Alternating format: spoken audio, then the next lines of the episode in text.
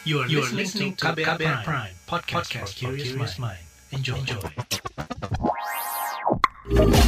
Kamu lagi dengerin What's Trending KBR Pagi.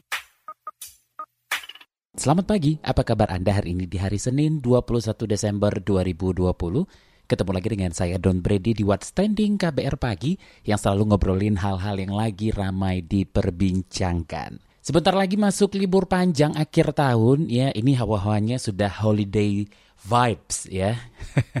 sudah hawa-hawa liburan nih. Seperti kita ketahui libur akhir tahun biasanya identik dengan perayaan, terus juga kumpul-kumpul atau keramaian. Sudah banyak orang beli tiket perjalanan luar kota sepertinya. Nah, di masa pandemi ini, libur akhir tahun justru memicu was-was karena berpotensi menjadi klaster penyebaran virus corona. Pemerintah termasuk Satuan Tugas Penanganan COVID-19 meminta masyarakat menahan diri tidak ikut kerumunan di saat libur akhir tahun. Libur akhir tahun cukup dirayakan di dalam rumah. Pemerintah juga memperketat aturan perjalanan keluar kota. Warga yang hendak bepergian keluar kota lewat jalur darat seperti kereta api wajib rapid test antibody. Sementara untuk pengguna pesawat udara wajib rapid test antigen dengan hasil negatif. Khusus untuk tujuan Bali, pendatang wajib menunjukkan hasil negatif tes usap atau PCR. Kebijakan dadakan ini memicu protes dari pengusaha pariwisata karena banyak calon wisatawan membatalkan atau merifan tiket mereka. Cara aman berlibur akhir tahun di masa pandemi itu yang akan kita obrolin pagi ini. Tapi sebelum kita bahas lebih lanjut, kita simak dulu komentar netizen plus 62 soal ini. Ini dia.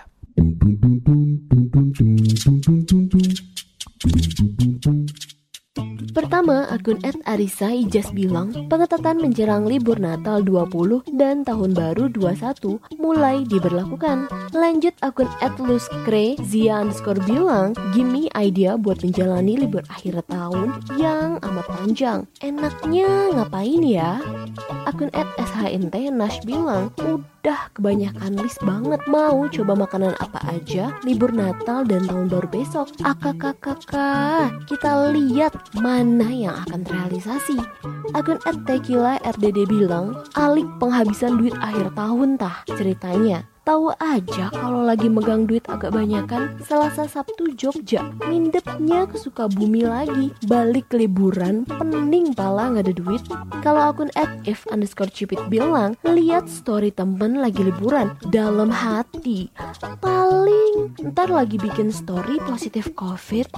Akun at n mukijat bilang Pemerintah pusat mewajibkan hasil negatif rapid test antigen sebagai syarat perjalanan menggunakan transportasi massal untuk menekan angka penularan COVID-19 jelang libur Natal dan Tahun Baru 2021. Akun @bagusrutless bilang, mau liburan makin ribet, nggak asik yang terakhir akun @mersha underscore Lee bilang Lebaran gak bisa ketemu mama ke Sekarang Natal sama tahun baru libur panjang pun tetap gak bisa. Karena gaji yang pas-pasan buat ongkos dan makan sebulan Harus dipangkas buat bayar tes swab antigen segala. Mending gak usah ke mana-mana lah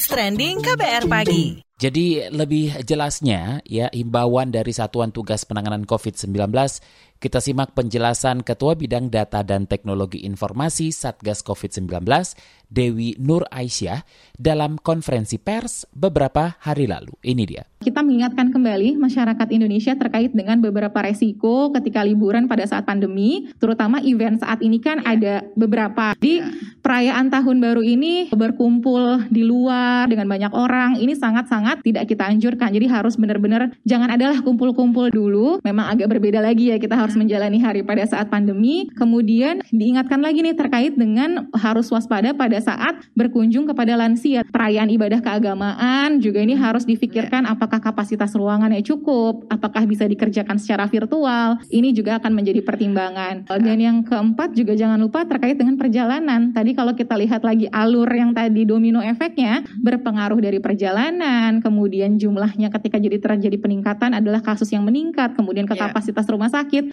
Intinya adalah ketika memang bisa di rumah pastikan di rumah saja. Ini sangat jauh lebih baik. Kalaupun misalnya ada yang ingin melakukan perjalanan, ini jadilah pelaku perjalanan yang bertanggung jawab. Ini penting banget karena tadi kita melihat ada efek yang sangat besar mulai dari kematian dari orang-orang yang mungkin bisa jadi dekat dengan kita atau yeah. saudara kita.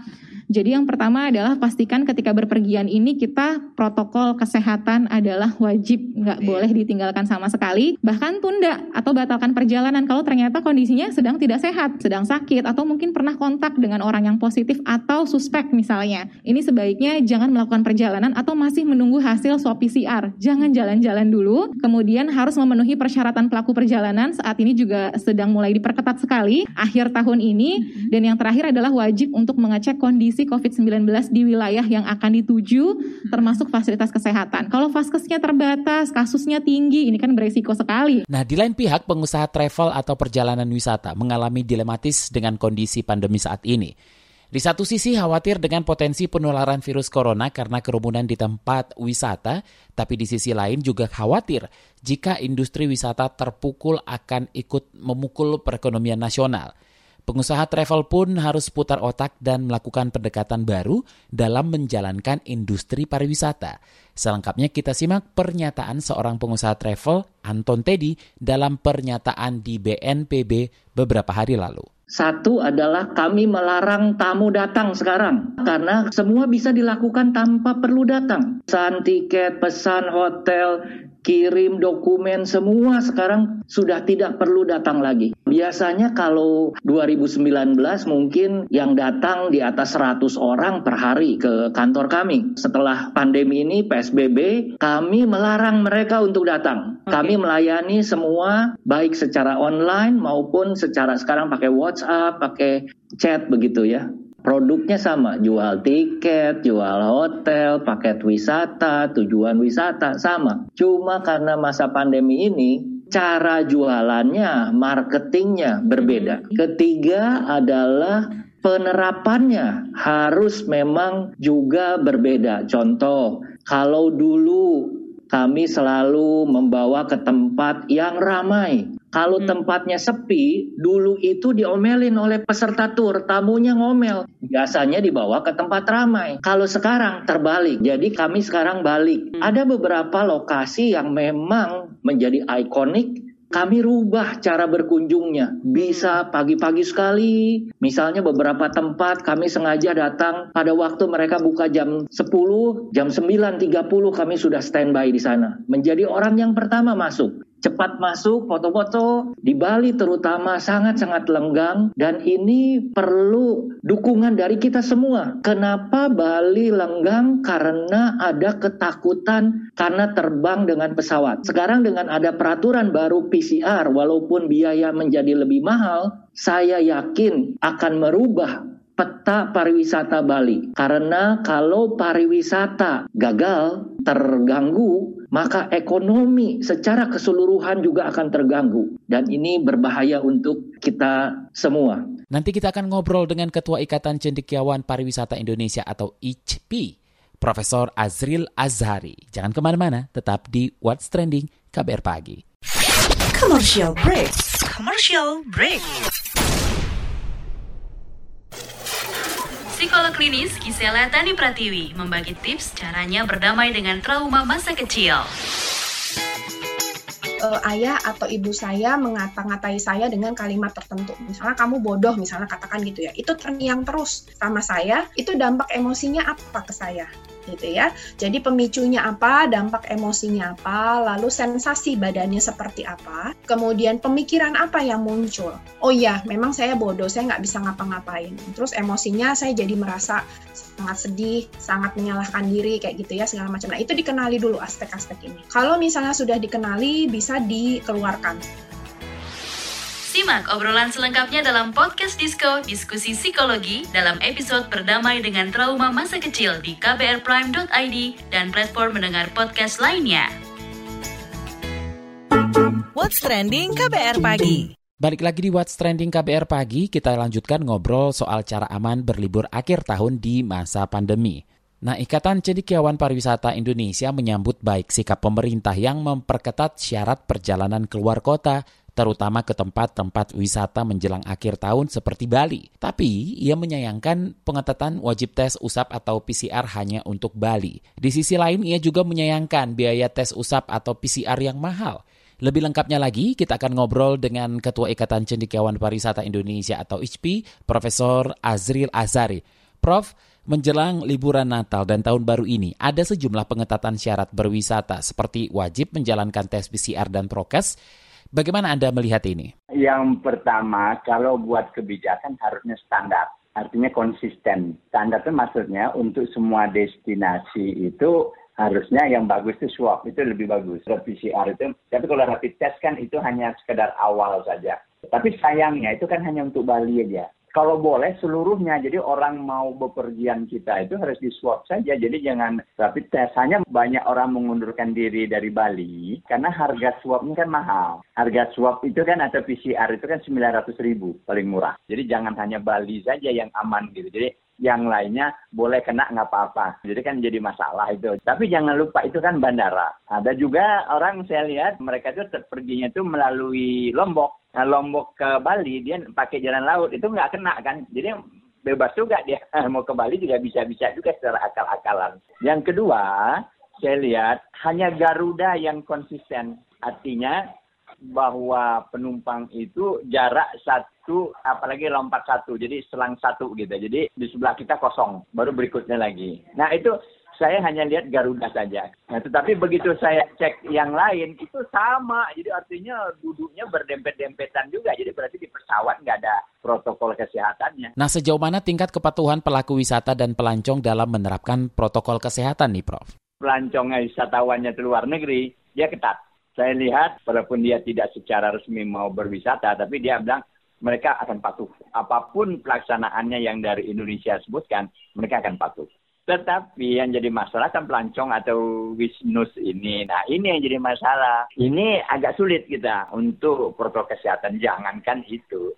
Lihat saja di jalan-jalan kita yang memakai masker saja yang 3M itu juga masih tidak ditaati. Nah demikian juga destinasi. Kalau destinasinya yang standar, yang bagus, yang beliau mahal, itu pasti mereka mengikuti protokol kesehatan. Termasuk hotel. Hotel juga yang protokol kesehatan yang mahal. Tapi kalau hotel yang dia diskonkan lagi, apalagi sekarang ya, eh, di mana supaya menarik pengunjungnya, mereka itu menurunkan harga dan sebagainya.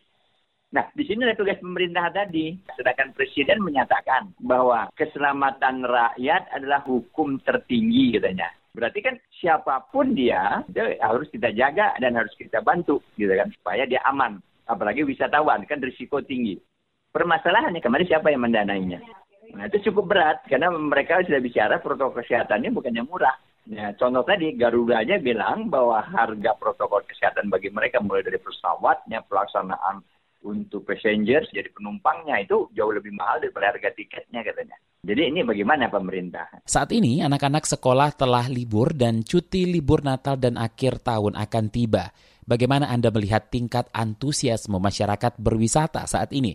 Apakah ada kenaikan meskipun jatah cuti bersama dipotong? Memang betul, pemerintah segera membuat peraturan untuk mengurangi kerumunan orang dalam liburan sekarang ini ya. Jadi uh, liburan itu juga pada hari-hari merahnya saja tidak ada libur bersama.